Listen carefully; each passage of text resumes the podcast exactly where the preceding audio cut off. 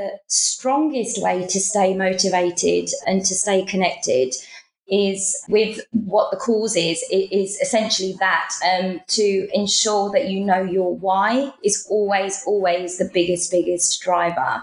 It's important to point out, I think, for me to say here that, you know, um, I'm not unique or exceptionally driven than any other individual. I've had moments in the past where I've struggled to to remain motivated, especially when you're going through hard times. Um, but you know, I've managed to, to redesign my life and my career into one that serves me without being anything exceptional, into one where, you know, happiness is now prioritized. Welcome to the Payroll Podcast with your host, Nick Day. Find out what it takes to truly discover what it takes to elevate your career within payroll as we meet with the industry leaders who are shaping the industry for tomorrow.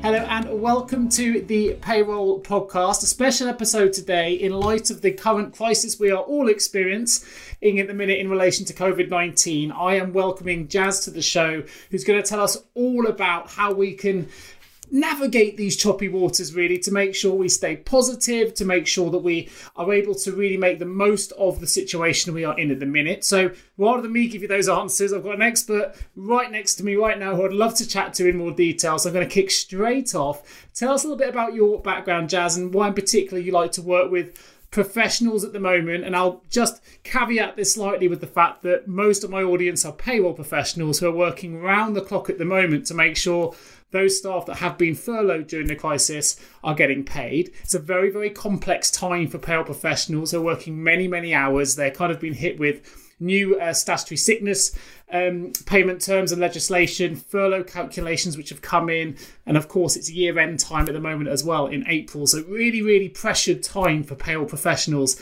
Tell us a little bit about your work and, and how you've. Um, you know, developed your profession to date to, to work with the kind of professionals that will be listening to this podcast. Absolutely. So, uh, hello, Nick. Thanks for having me on today. Uh, it's an absolute honour to come on and speak with professionals. It's who I work with. Um, I mainly work with um, just private uh, professionals on a one to one basis, but I also work with employees in business. So I understand the pressures and stresses of um, the challenges we face at, work and in our career on a daily basis. Um, along with all the ones that you've just outlined. Um, so there's two main reasons why I myself work with professionals. Um, so the first one is it comes back to my own journey, really, um, at the time of my own breakdown. Um, so there is um, a wider story on on my website that goes into my own mental breakdown, which was about ten years ago. Um, and at that time, I myself was a professional working in a corporate environment in the corporate world. Um, and when I was struggling with the everyday stresses, um, along with some trauma that I was going through at the time, the only suggestion that was made to me was counselling. Um, and although counselling is an amazing tool, it did take me um, around two years to reach out, um, which is a long time to be suffering with mental health issues. Um, and as a result, I ended up um, in counselling for four years. But after six months of counselling, I craved something that was a lot more forward thinking and solution focused. Um, and there wasn't that alternative out there, not one that I was aware of anyway at the time. And years later, I discovered coaching and the world of coaching, um, which is much more forward thinking and solution focused. So I realized that although CEOs and business owners and, and high level management tend to be aware of coaching um, and the benefits of it. Uh, many everyday professionals knew very little about coaching and the benefits. Um, and where I ended up in counseling for four years, in hindsight, a coach would have been ideal for me, probably around six months after the, the counselling, um, and it would have served me better. Um, and my second reason, um, I guess, is that when my mental health issues um, came about, they affected absolutely everything. So prior to my breakdown, I had a career, I was a hard worker, I was motivated, quite driven to achieve. Um, but as a result of my breakdown, I was unable to cope and I left my job, which meant I lost my career. Um, and so now I serve those everyday professionals because everyone deserves exceptional happiness. And a lot of my work is around helping professionals to reignite and prioritize their happiness. Um, you know, we don't need to be have exceptional job roles and be huge business owners and big CEOs to be able to deserve um, exceptional happiness. Yeah, I, I, think that's fantastically put. I'm a huge advocate for the kind of work that you do as well. And for those that are listening to this, some may and some may not be familiar, but I myself had a maybe not quite as profound as, as your breakdown, but I had a, a, some counselling myself for nearly a year, about 10 years ago, when I had some traumatic issues that I dealt with myself. And my wife, as well, has also um, experienced both counselling and job professional job coaching, which has helped with some anxieties that she was suffering through work related uh, activities. So it's something that speaks really closely to my heart. I think it's, um, you know, there are sometimes stigmas related to things like counselling and coaching. And I think we need to remove those because for those that embrace it, there is so much beautiful energizing kind of work that can come out of it that you find from inside. It, it's it's amazing, and that's something I'd really like to sort of bring out of yourself, Jazz, with your expertise. For those listening to it who have either experienced previous traumatic times, perhaps not COVID related at all, or perhaps right now are struggling with motivation at work due to the crisis, due to you know uh, anxieties they may have about their family, about their financial positions, or whatever it might be. How would you recommend people listening to this stay motivated to keep pushing forwards during the more difficult times? Absolutely, that's a, a, really good question, Nick. Um, motivation's quite can be quite frugal at times, um, and I guess for me, I think that the strongest way to stay motivated um, and to stay connected is with what the cause is. It is essentially that um, to ensure that you know your why is always always the biggest biggest driver. It's important to point out i think for me to say here that you know um, i'm not unique or exceptionally driven than any other individual i've had moments in the past where i've struggled to to remain motivated especially when you're going through hard times um, and mindset will come into it and i'm sure we'll talk about that in a bit but you know, I've managed to, to redesign my life and my career into one that serves me without being anything exceptional into one where, you know, happiness is now prioritized. And I think, as I said, my first tip is always to stay connected to your why. Um, so whenever we're creating a change, whenever we're trying to achieve a task, it's really a good practice um, to grab a pen and paper um, and list out your reasons as to why you're trying to achieve either the task at hand or create the change that you're trying to create at that given moment in time. Um, and pen to paper, I think, is really underestimated. Um, it's it's a powerful way um, and engages the brain much more actively than just thoughts about oh I must do that or I must do that or I must achieve that. Um, so staying connected to your why is, I think, the biggest way to remain motivated. Um, the second one I would say is to have some form of strategy. Now, this um, might mean breaking either if it's a goal, uh, breaking it down into smaller steps. So you have a clear process and you can actually see the small steps that you're achieving. So it builds momentum. Um, and your brain recognizes that you are moving forward, which then allows you to take the next step and the next step. Um, but the key is always to plan. It always minimizes procrastination as well. Uh, for example, at the end of every day, I, I, check in with the plan for the following day.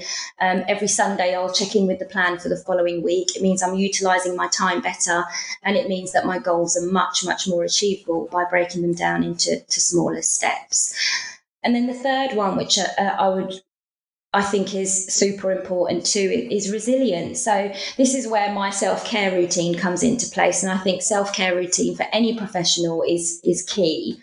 Um, the challenges um, we often face um, come in peaks and troughs, um, but we can navigate through these much more effectively if we remain open and adaptable.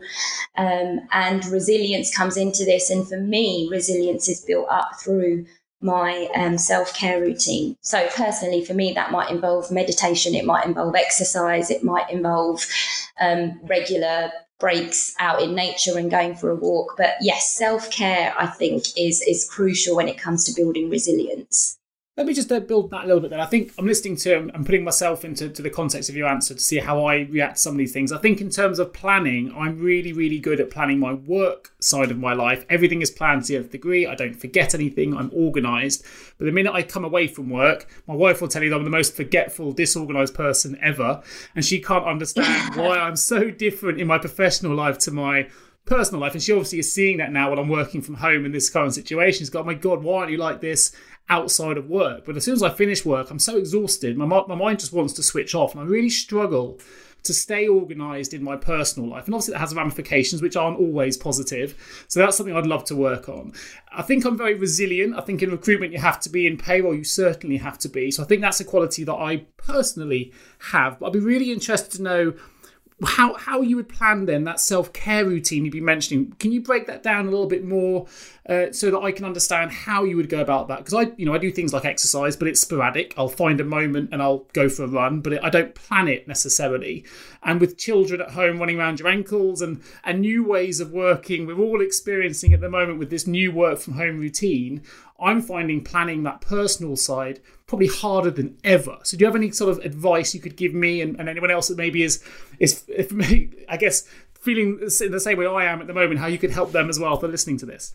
Yeah, absolutely. So, um, the, essentially, it comes down to to the way our brain works. So, um, the way the brain works is it will um, move uh, towards pleasure much more willingly than moving um, away from pain, which is why incentives are really good and knowing what um, the gain is at all times. So, um, with exercise, you say you do it, but you do it sporadically. Um, so that's uh, more than likely because you know you kind of you know you should do it, but actually you're not focusing on, or you may not be focusing on um, the actual thing that we're going to gain, the pleasure that it's going to give us. Um, and that's why it, which is the why you mentioned yeah, earlier that and why. that's why it's really important to choose an activity that feels good at the time yes you know exercise a lot of us don't enjoy exercise the time doing it but the reward factor afterwards um, is where the power lies and so it's it's it's designing a routine that is going to bring you pleasure and that way you will pick it up much more much more frequently also the brain likes what's familiar and doesn't like what's unfamiliar and that means that if we've got bad habits that are serving us or we are not adopting um, habits that do serve us. It's going to try and hang on to those. Um, but the, the good thing is that our brain is neuroplastic. So it can change, it can mold, it can evolve, it can create habits, it can drop habits. But the key is to start making the things that we want to achieve in our daily lives and our daily habits familiar to the brain, which means the first momentum build up is probably going to be the hardest. But once it becomes part of our routine and once we've done it on a regular basis, your brain will stop pushing against that um, more often than before. In terms of actual tips working from home, so I've got my I've got a son, but he's 13. So um, I know a lot of people, uh, parents that are working from home are currently struggling with with little toddlers running around, and I think the key is um, to just not be too hard on yourself. Um, routine um, is always a good way, but I, for myself, I've been working from home since I set up the business about two years ago. Uh, Full time, uh, it's been just over a year. Um, and there are small things that we can do. So, you know, sticking with the same wake up time and, and not snoozing, knowing that you're going to be at home. I have a morning routine that I ease, eases me into it, whether that's exercise or yoga that day, whether that's meditation. Coffee is key for me. Um, me too. Me too. Yeah, but getting dressed and showing up, and you know, no one can see me at the moment, but I tend to wear a, a, face full of makeup. That goes on every morning. I get dressed every morning, and I'm ready to work every single day, Monday to Friday by 9 a.m. That's that's my morning routine, clearly separated from my working day. Um, my working day has a nine o'clock beginning time and it has a varying end time because I work with clients remotely on Zoom. So some of them will be with me in the evenings if they've got full time jobs. And with my son, I include him in my exercise. So we're going out while we're in this um, crazy time. Um, we are going out for evening walks every day, so I'm getting him out of the house. I set him a timetable the night before, so he's getting the necessary work done. Um, I'm much more relaxed. And I've done a bit of research into screen time and what the psychologists are currently recommending, all the child psychologists. And a lot of them are saying relax around screen time, um, providing that the children are getting their exercise and we, you know, I am managing to drag him out every single day. Um, but it's important to not be too hard on ourselves. Um, and I did spend about two weeks where I just stripped it back. If it's a new routine and I've now got my husband and my son working from home, it's allowing yourself time to at least become aware of what's working, what's not working. Um, but time is key there because I think I spoke to a lot of my clients actually at the time that were struggling. Um, you know, they'd lost their momentum, routines, everything out of the window. Um, and it was a case of even me giving myself two weeks to just work out how we're going to make this new new way work for all of us. And yeah keeping what what works and letting go of what doesn't. So i think you've touched upon something that I'm probably struggling with at the minute, and I mention this because you know I work in the payroll world. I'm not a payroll professional, I'm a payroll recruiter, but you know I, I know how hard they work, and I'm sure there'll be some that resonate with this is I'm struggling to break from the routine. So my my personal biggest anxiety is is at the moment actually isn't professionally related. It's more child related in the sense that I'm now working from home, so my children know I'm home all the time, and I will be for the foreseeable future until the, the you know the bans are lifted. But my routine means I go out of the house into an outside office, which is a small kind of shed like building, which I'm in at the minute. I go out in the morning and I don't come back until it's their bedtime. And I get really anxious that they feel I'm just ignoring them because I'm home more, which gets them excited, but I probably see them less or no more than I used to. And that builds on my anxieties because I'm trying to maintain the routine of professional work, making sure that the work I have to do is done but I know that I'm home, and therefore, you know, you see these constant. And I know social media can be a, a, a good thing and a bad thing. You see all these posts of the people working from home, spending this great time with their children. I feel like I'm locked away. You know, if I'm a payroll professional, I'm locked away processing payrolls. If I'm a recruiter, I'm locked away doing my recruitment work. And actually, I'm not spending that time that everyone is projecting that they are with their children, which kind of builds on that anxiety. So, how, what would be your recommendations for for that particular situation? Oh, I absolutely feel your pain there, Nick. So um, I'm I'm working from home. I have a remote business, um, and um, I am Monday to Friday. I'm at home, and my son's at home, and I actually don't have the luxury of, of, of locking myself away in a in a shed. So I'm very much using the office, which again, you know, everyone's in and out of. The way I've kind of overcome that is um, I've set an hour in the evening because we're allowed to obviously go out for that walk in the evening. That's actually turned into such an amazing experience. So the first couple of days, my son's 13 going on 18, there was that reluctance to, to go out for that walk. But um, two days, I think three days in, he absolutely loved it because he was getting that one to one time with me, and we don't normally don't normally do that in amongst you know homework and me getting dinner ready and and um, all the other routines that we have pre-corona. So that one hour in the afternoon is is or late afternoon, beginning of the evening is is amazing for for both me and my son. Um, going out and having that one-to-one time together and then the other one is um, my lunch hour now lunch hour is massive and now i'm preparing lunch for myself, I'll prepare it for my son and I might prepare it for my partner if he's not in a meeting, he's working from home as well. Um, so now, rather than just sitting down in the evening for dinner together, I sit down at lunchtime with my son and, and we'll have a conversation, we'll have a catch up. And it's really important as well, where even though he's 13, I don't think they understand that they are um, unsettled. They are, they can't really put um, what they're feeling into words. So actually that hour at lunch is even um, uh, really good because it allows me to have that conversation with him, make sure he's doing okay. If he's bored, we explore what he's going to do for the rest of the afternoon, and yeah, it kind of gives him that security, I guess, to that I'm I'm kind of holding him, even though I'm working separately. I am holding him for the day, um, and then he looks forward to that afternoon out in the fresh air. Yeah, that's really useful. I'm gonna, I might be, I'm gonna build that in. Maybe that that exercise yeah. time, for some reason, I'd kept as being an individual time doesn't need to be, and maybe I'll build that in with my daughter and my son to uh, to make that a day to day activity we do together. Because I'm not doing that at the minute, and actually, it's a really simple change. So thank you, thank you for making that shift. I should also add there are perks. I mean, at the minute, my daughter's inside making millionaire shortbreads with my wife, which uh, I'll get the benefits of later on while she learns to cook. So there are, perks as well. I've got to look at the positives. Um, something I mentioned um, just on the running point you mentioned earlier, and I don't think this is a famous quote. It's something that someone sent to me, but um, I'll, I'll, read it out because I thought it was quite interesting. Uh, he just sent me an email saying, "Nick, remember the feeling you get from a good run is better than the feeling you get from sitting on your sofa wishing you were running." I uh, will say that I exercise. I will say that I um, like to be fit and healthy.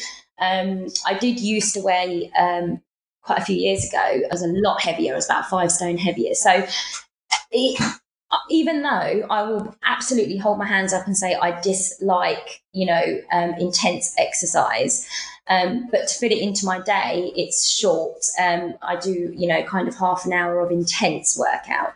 But I found something um, I, I, liked, and I like doing weights. Um, and so it took me a long time to find something that, that I enjoyed and, and, and that I liked. Um, and I think that's um, really, really important when it comes to, to health and weights and eating better. And we can, it does come with perks. We can plan our meals better, um, and we can still have breaks in our day to spend spend time with our kids. I think that, that ties in nicely to my next question because um, and also there are some out there, particularly in the payroll community. There's an individual in particular I'm thinking of. If she's listening to this, she'll know who I, am referring to her, who would like to exercise her mind rather than in her body. That she's a really keen painter and a very talented painter, and that's something that she uses to to, to get away from the you know the, these these uncertain times, if you like, and the stresses that, that comes with it. She she like to paint, and I think exercising the mind can be as important as exercising the body.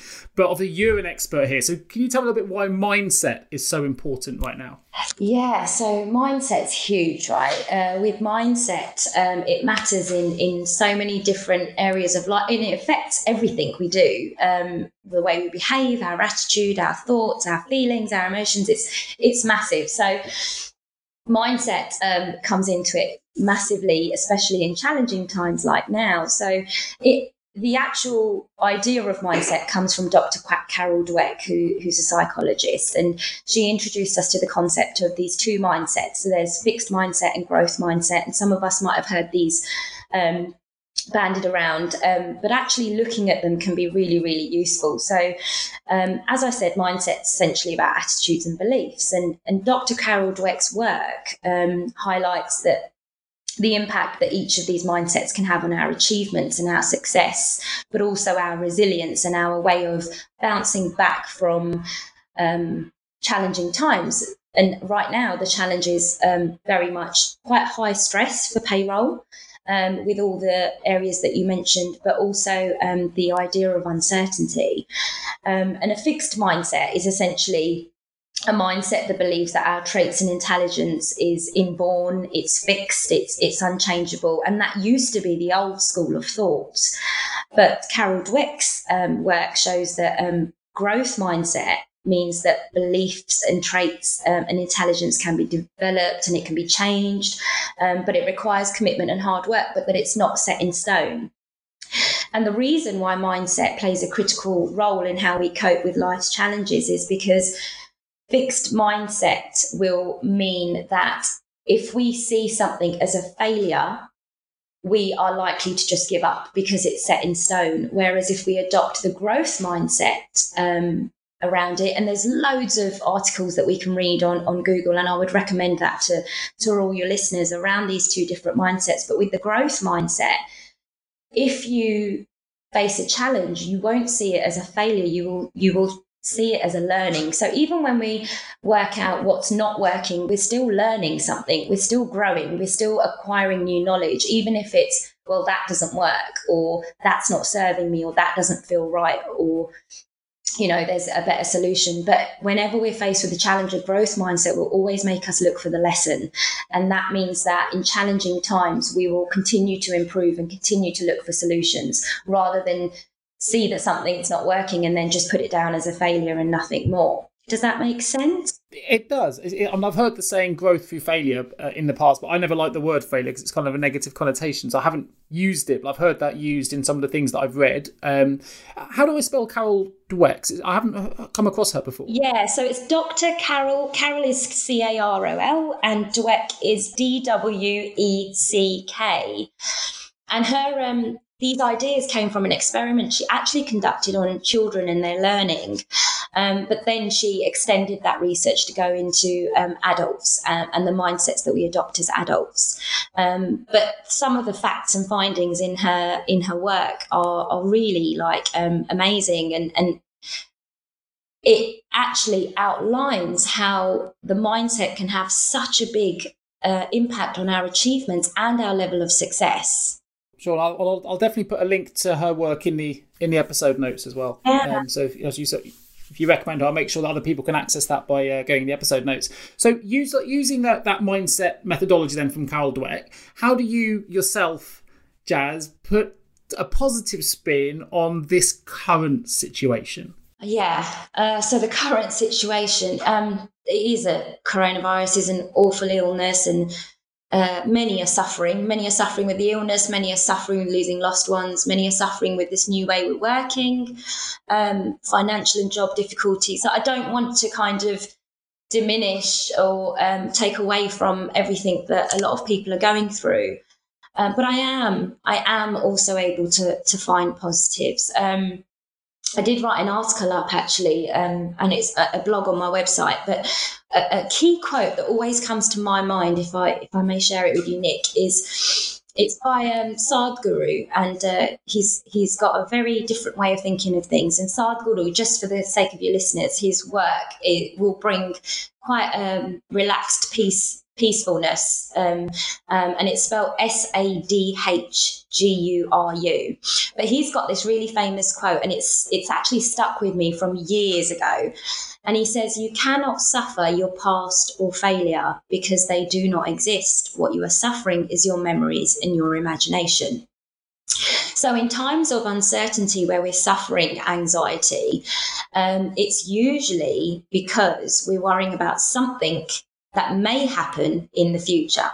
Um, and what this quote for me summarizes is the power of the present. And many of us may have heard that, but this kind of brings it to the forefront. So, you know, if we're suffering with depression, that's usually caused by painful memories from the past. If we're suffering with anxiety, that's usually caused by worry about the future.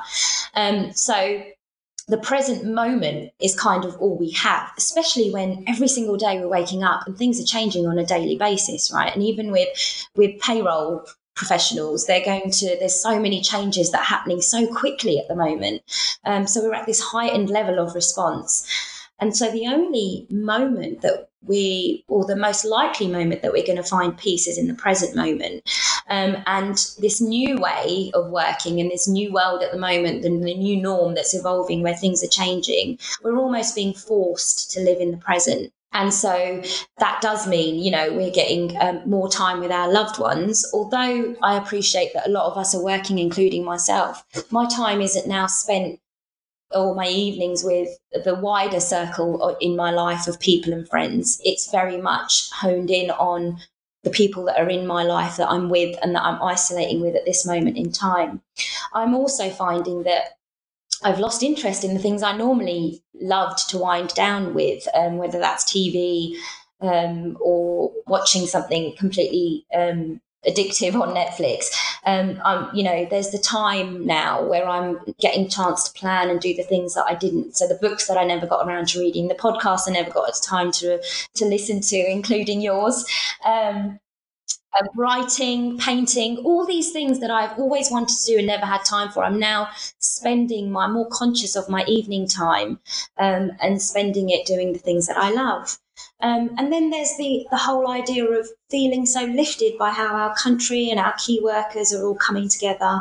And I think kindness and hope have, massively been pushed to the forefront and are key drivers in how we're responding to this. Um, and then I would say that the final thing I guess I've done is um, a lot of people went on Nextdoor. I don't know if you know if you're aware of that platform, but I'm not on any social media. So I'm not on Facebook. I'm not on Instagram. I'm not on link, uh, Twitter. I am only on LinkedIn, and um, so my world is quite small anyway. But it's allowed me to put a post up to, to help neighbours that are uh, in quarantine or elderly neighbours on my street, and I've been out doing bits, knocking on their doors, sometimes being the only person that they're speaking to through the window.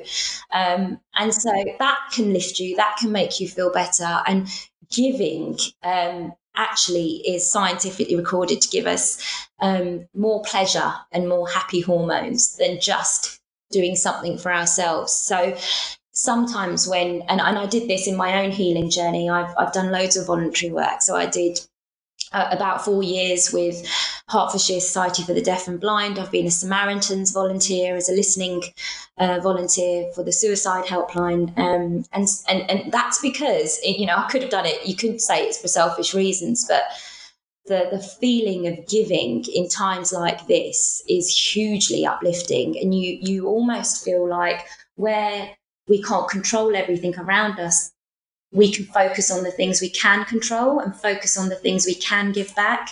And that's a really good way of navigating through this. Yeah, I, I, absolutely love that. I think, um, and, I, and I totally um, agree as well. I think the, the, the way that we've pulled together as a nation, as a community, you know, with the healthcare workers, as you mentioned, but also more siloed sectors like the payroll sector. I mean, the payroll community is really, really coming together at the minute. They're all helping each other. There's no ego. There's people that I could easily name here um, on this podcast that have really put themselves above the parapet to help others for for no financial benefit except for just helping other people and it's been a fantastic thing to witness. And you know in terms of recruitment and let's be honest as much as i hate to say it my sector is relatively quiet at the moment. It, recruitment doesn't tend to be you know top of uh, companies minds at the moment.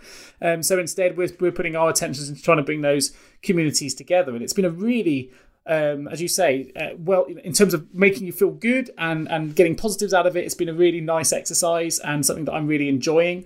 Um, for you know, it's not a financial return benefit; it's just bringing people together to help, and that's been really good. Uh, my daughter as well. She's she's only ten years old, but she's been drawing portraits for people for five pounds, which she's donated to the NHS, and she's raised four hundred and fifty pounds this week, uh, doing uh, sort of anime style portraits. So I'll do a little plug for her, but she's um you know there are some feel good stories and it's i think it's there is lots of positives to take. I think the other one that i've noticed which is kind of ironic um, is during this isolation i feel like the nation's found a love for nature again.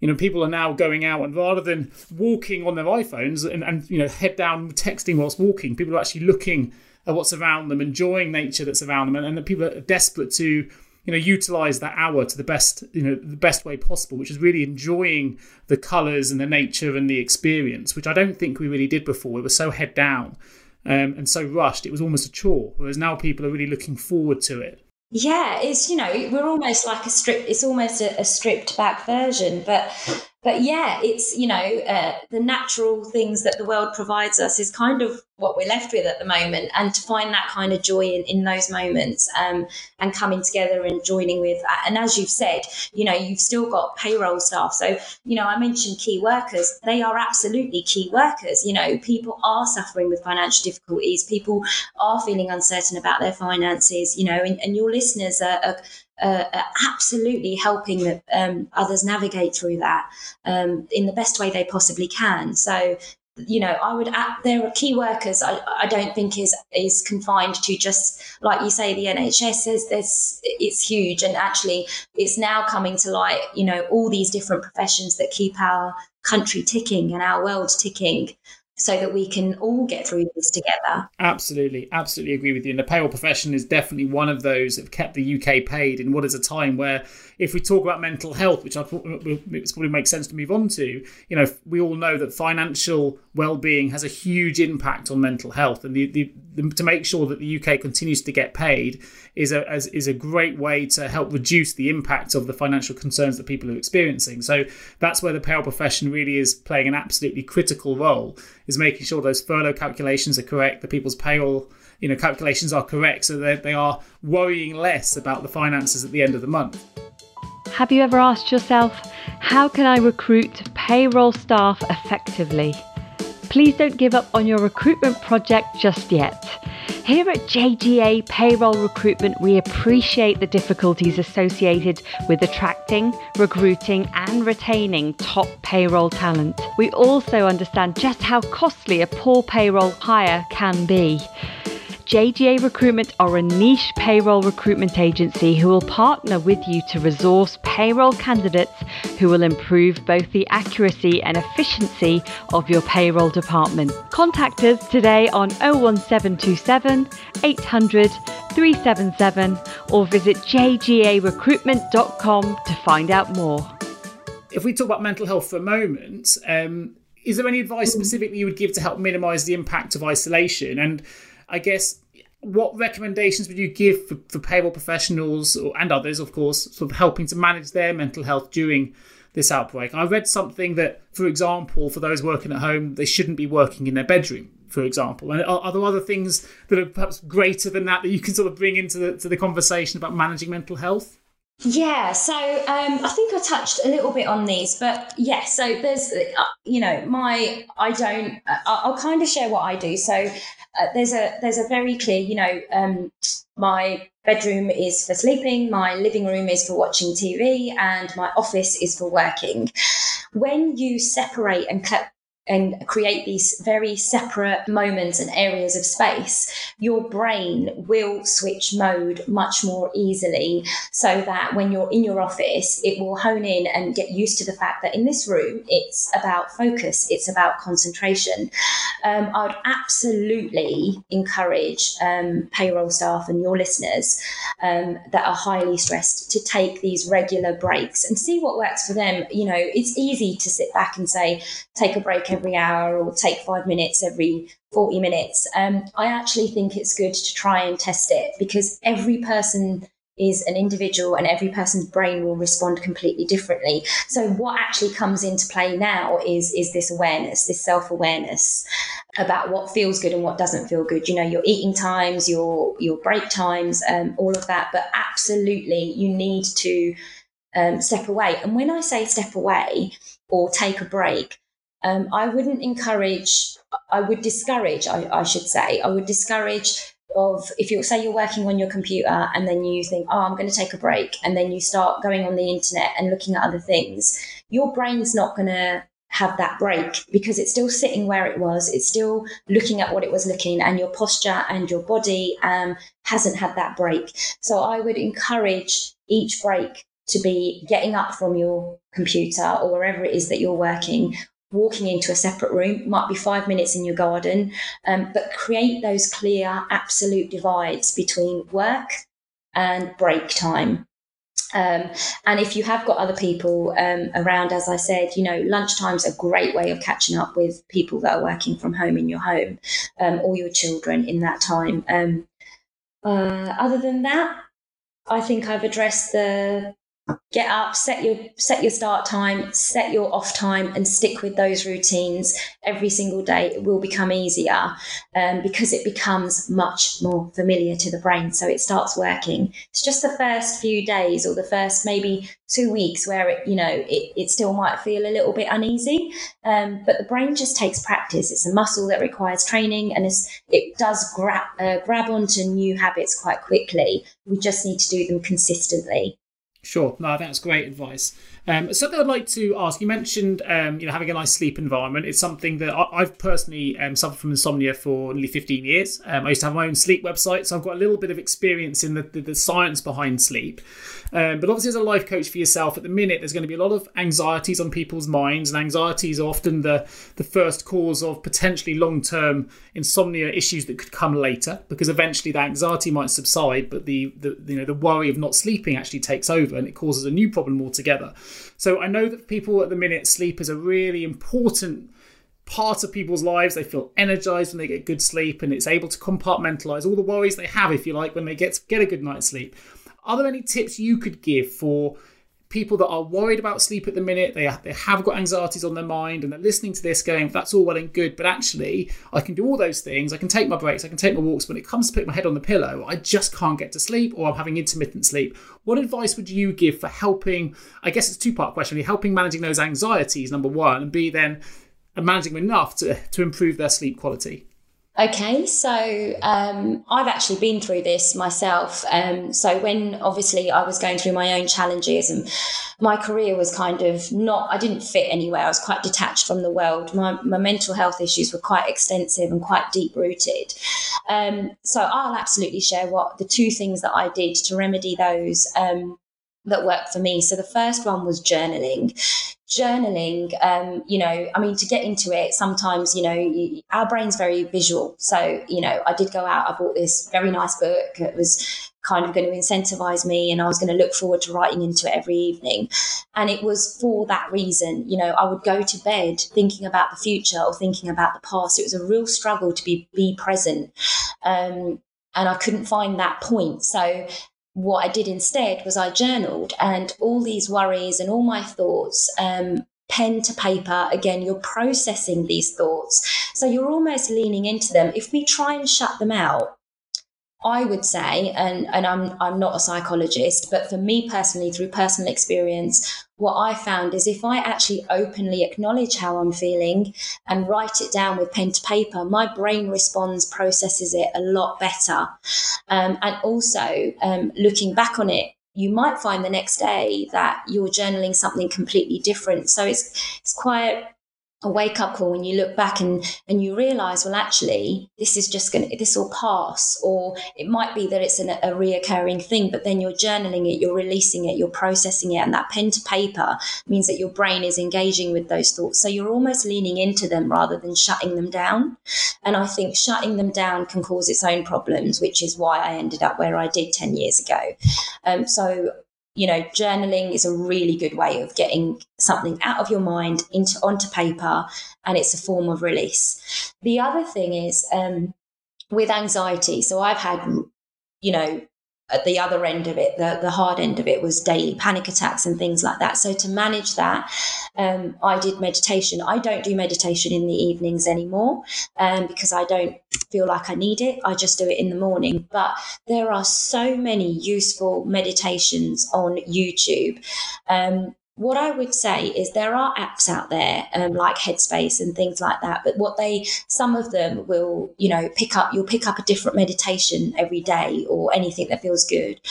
What's worked for me in particular is finding one and sticking with it um, because your brain will eventually fire up different neural pathways, but it needs to listen to the same thing over and over and over and over again for it to fully feel that relaxed state that you we all strive for before we go to sleep. Um, and so for me, I would say over and above anything else that's worked for me is the journaling to release and then the meditation to bring me a sense of calm. Um, I meditation hasn't naturally come to me. It's something I struggled with right at the beginning. Um, and what I found was that with meditation, my mind wandered a lot. There were a lot of thoughts that I, you know, I found it counter counterproductive. So what I actually found more useful was guided meditation when you have a voice over the meditation and I tune into the voice and it keeps me focused on the voice. So, again, try and test different kinds of meditation. Some people don't like having a dialogue. Um, or a voice on top of their meditation, they they feel quite peaceful in that stillness with just a bit of music or just no sound. But for me, in order to not get so caught up in my thoughts at the time, I tend to respond much better to guided meditation and having a voice to follow on over the top of the meditation.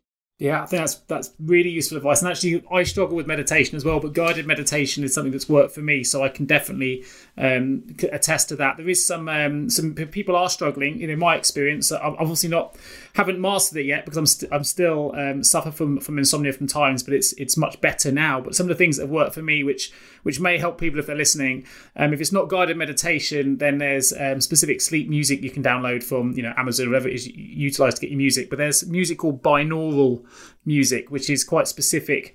Um, helps sort of tune in to the mind to help your, your waves sort of settle for sleep. So look up binaural music might be really useful. Um, a couple of things that have helped me if people are interested, if you are stressed, is I, I'm a huge coffee fan, but I don't take caffeine after two o'clock. Um, I don't do any hard exercise two hours before bed. I think that's quite useful. Um, and I think going back to the anxiety piece, the one thing that's really helped me, and I've been suffering from this for probably over 15 years now, is the worst thing I can do is worry about not sleeping. So I'll go to bed if I can't get to sleep. I'll, it'll worry me what happens if I can't sleep tonight. Da, da, da. If you if I can be able to flip it to say it's only one night, it's just one night. You know, for, you know, if as soon as I'm able to flip that in my mind, I tend to fall asleep. If I'm able to win that battle, and I can't always win it, if I can convince myself it's just one night, it'll be fine. Um, I tend to fall asleep. But if I sit the whole night worrying about not sleeping, that's almost a bigger anxiety. So I want to try and take that that sort of anxiety off the table by flipping that over. Um, and there are some core things we can do as well, um, which are more uh, physical, which are things like a hot bath, which raises the core body temperature. If you have a hot bath before bed and then get into a cold bed, the, the quicker that core body temperature drops, the quicker your body will release melatonin, which encourages sleep. Uh, a shower doesn't work because it doesn't actually raise the core body temperature, so it needs to be a bath. But if you are really worried um, about sleeping, then actually having a hot bath immediately before bed and then getting into a cold bedroom um, the quicker that body temperature drops, the quicker, hopefully, your body will respond with the hormones in the brain like melatonin and serotonin, which will help encourage sleep. So, a couple of tips for me. As a genuine insomnia sufferer, they may help. Um, but certainly, the anxiety um, areas that you mentioned, like journaling, was something I don't do. So, I'm going to add that to my list. Um, and, the, and the other aspects you've mentioned, I think, are really, really helpful for those that are worrying. Can I just add to that as well, Nick? Like with them, with our with our a brain and the way it responds. And some of the things you've said there are fantastic, actually. Um, but you know, when you've you've mentioned about the bath, again with with the bath, you've got the chemical reaction that's happening in your body, but also if you do certain things before you go to bed. Um, your brain will almost start winding down in anticipation for bed. So you know, there might be certain things like we might, um, it might be a bath, it might be um, moisturizing, it might be taking a shower, it might be, but having a clear routine um, before you wind down to bed, every single step you take, your brain will very quickly learn that, ah, you know, I'm starting to, this is the bedtime routine, I'm starting to wind down to bed. And, you know, it doesn't take long before your brain starts to recognize these are signals for bedtime, these are signals for wake up, these are signals for working. But you just need to um, kind of keep that routine going so that your brain knows what it is, it anticipates what's coming, and then it's a lot more cooperative. Absolutely agree. I think a sleep sleep routine is is really, if you're struggling, is a really, really important thing to adopt and to generate and call it a sleep a sleep routine. I think is really, really important. I think also some of the anxieties relate to, to while on the subject because something I've got some experience in is um, you know the idea that we all need eight hours sleep, and that's really related to how many sleep cycles we get because the average sleep cycle will allow us to have more if we average eight hours, but it doesn't necessarily mean that you individually need eight hours. So if you if you've got that as an anxiety in your head, oh my god, I've only had seven hours it you know sometimes you're telling yourself you've had you know it doesn't necessarily mean your body needed eight. Um, so sometimes for a lot of people, actually moving your alarm clock earlier by 15 minutes can make you feel a lot more rejuvenated when you wake up than actually making it later, because it very much depends on which sleep cycle you are being um, awoken from. So if you are someone listening to this and every morning you are hitting that snooze button because you just cannot get out of bed because you're tired, it could just be that you've gone back into a more deeper sleep cycle and you're waking up at the worst possible time. And actually setting it slightly earlier before you go into that stage might be more beneficial. And when you wake up in the right sleep cycle, I can tell you, you feel like you can take on the world instantly if you if you if you're in that you know really light sleep state. It's the best time to wake up, so it's well worth playing with your alarm clock and just moving it back or forward by 15 minute increments until you find that right time. And you'll know when you find it because it's for me, it's quite transformational. Mm, yeah, great tip there. So, uh, last thing, and uh, you've mentioned also that you've um, had some experience working on suicidal uh, voluntary work, and I, I don't want to avoid this subject because as we go further into this, I know, and we all know, that some anxieties, no matter how much we try and manage them, are going to manifest, they're going to get bigger, they're going to get greater. And we know with it comes to things like financial management and sort of managing budgets through what is a particularly difficult crisis at the moment where we none of us have a crystal ball. We're trying to predict the end to it, but we don't know where it is. For those that are finding themselves on a bit of a spiral, be it because of financial concerns, be it because of the stress at work, and they do find themselves in that situation where they are really at the end of a precipice and they don't know what to do, and maybe they're having suicidal thoughts or they're having something very dangerous thoughts, what would be your advice to those people listening to it now going, I don't know where to turn, I don't know what to do? Um, and you know, it, it's it's all become too much. I, I don't have experience in this area, but I know that you do. I'd love to know if there is someone listening to this, maybe a couple of weeks down the line, and they're at that that place now. What would you say to them? What what could you advise? Absolutely, talk to someone um, over and above anything else. I, I can't encourage it enough. It took me two years um, before I did, and it, by that time, I was um, at the worst case suicidal. Uh, which is why it was such a privilege to be able to be a volunteer for the, the Samaritans.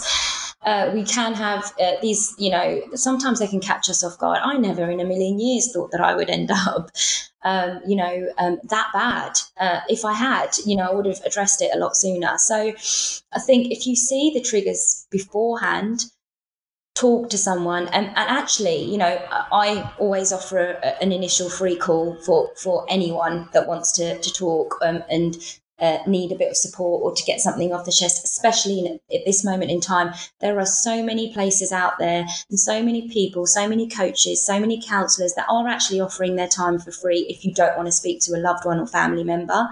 Um, and if you do want to reach out, um, you know, um, I'm sure your loved ones or family members would love for you to speak to them when you're struggling or you're having um, these thoughts.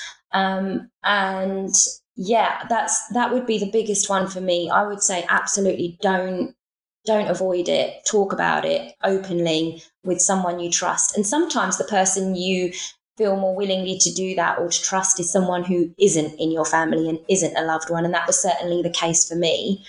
Um, I didn't have the best experience. So I eventually, after two years, did go succumb and go, went to my doctor and was referred to a counsellor on the NHS. And after two years, I met her and, and I was like anticipating that, oh my God, I've finally taken the step and everything's going to be fixed.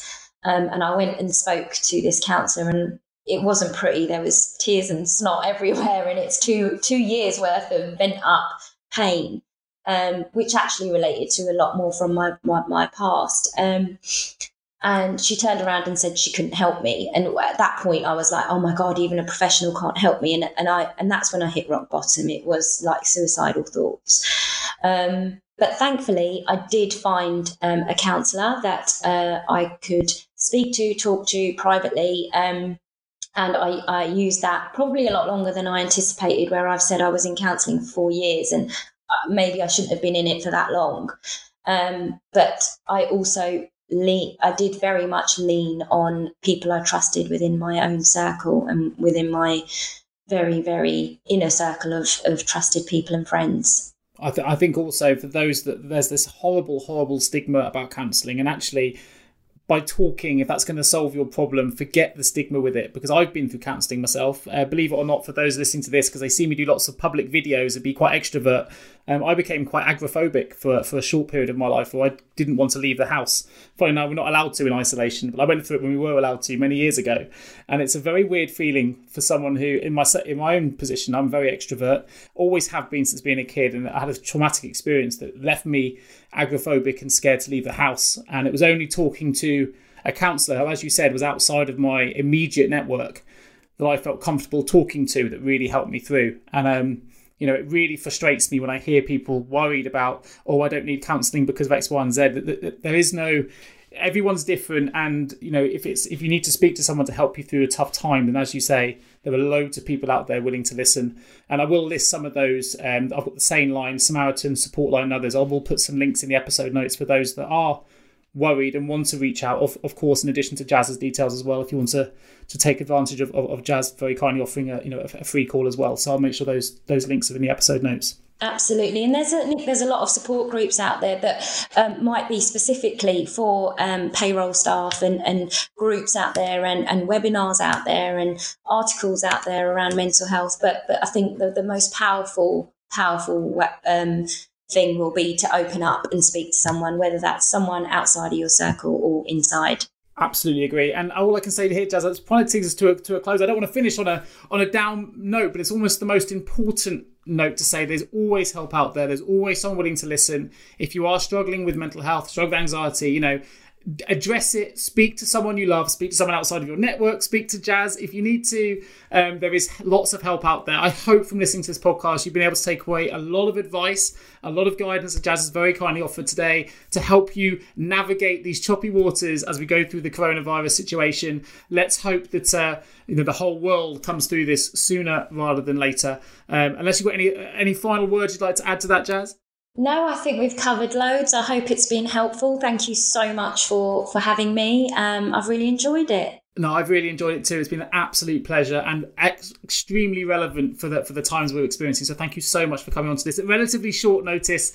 Um, you recommended to me to by a payroll professional who I know and love and have worked with for many years, Linda Pullen. If you're listening, uh, thank you for the recommendation. Uh, if you want to find out more about Jazz, obviously the links will be in the episode notes. I'll put a link to Jazz's uh, LinkedIn profile, but you can go straight to her website and find out more about Jazz's story as well because she's very open about her own experiences. I know we've touched upon it briefly during this podcast. But if you want to find out more, please go to jazzpitt.com and I will put that link in the episode notes as well. So that's all for me today from the Payroll Podcast. Of course, during these times of crisis, you may not be a priority for you, but if you do need support with either an immediate temporary payroll vacancy to help with your furlough calculations, or if you need support recruiting a permanent payroll member of staff, then please, please do get in touch with me. We are still working business as usual. We have access to uh, all the full working from home technologies that we need to help you with on, you know, uh, remote onboarding and video interviewing and things like that. So do get in touch. You can reach me at nick at jgarecruitment.com or give me a call on 07807 094734. Thanks so much for listening. Please, all of you, stay healthy, take care of yourselves and each other, and I will speak to you all again real soon. Take care. Thank you so much for tuning into the Payroll Podcast with Nick Day of JGA Recruitment. If you need help with a current payroll vacancy, then please get in touch with Nick and his team. All contact details can be found in the episode notes. In the meantime, to make sure you never miss a future episode, please subscribe to the show through any of your favourite podcast channels. Till next time.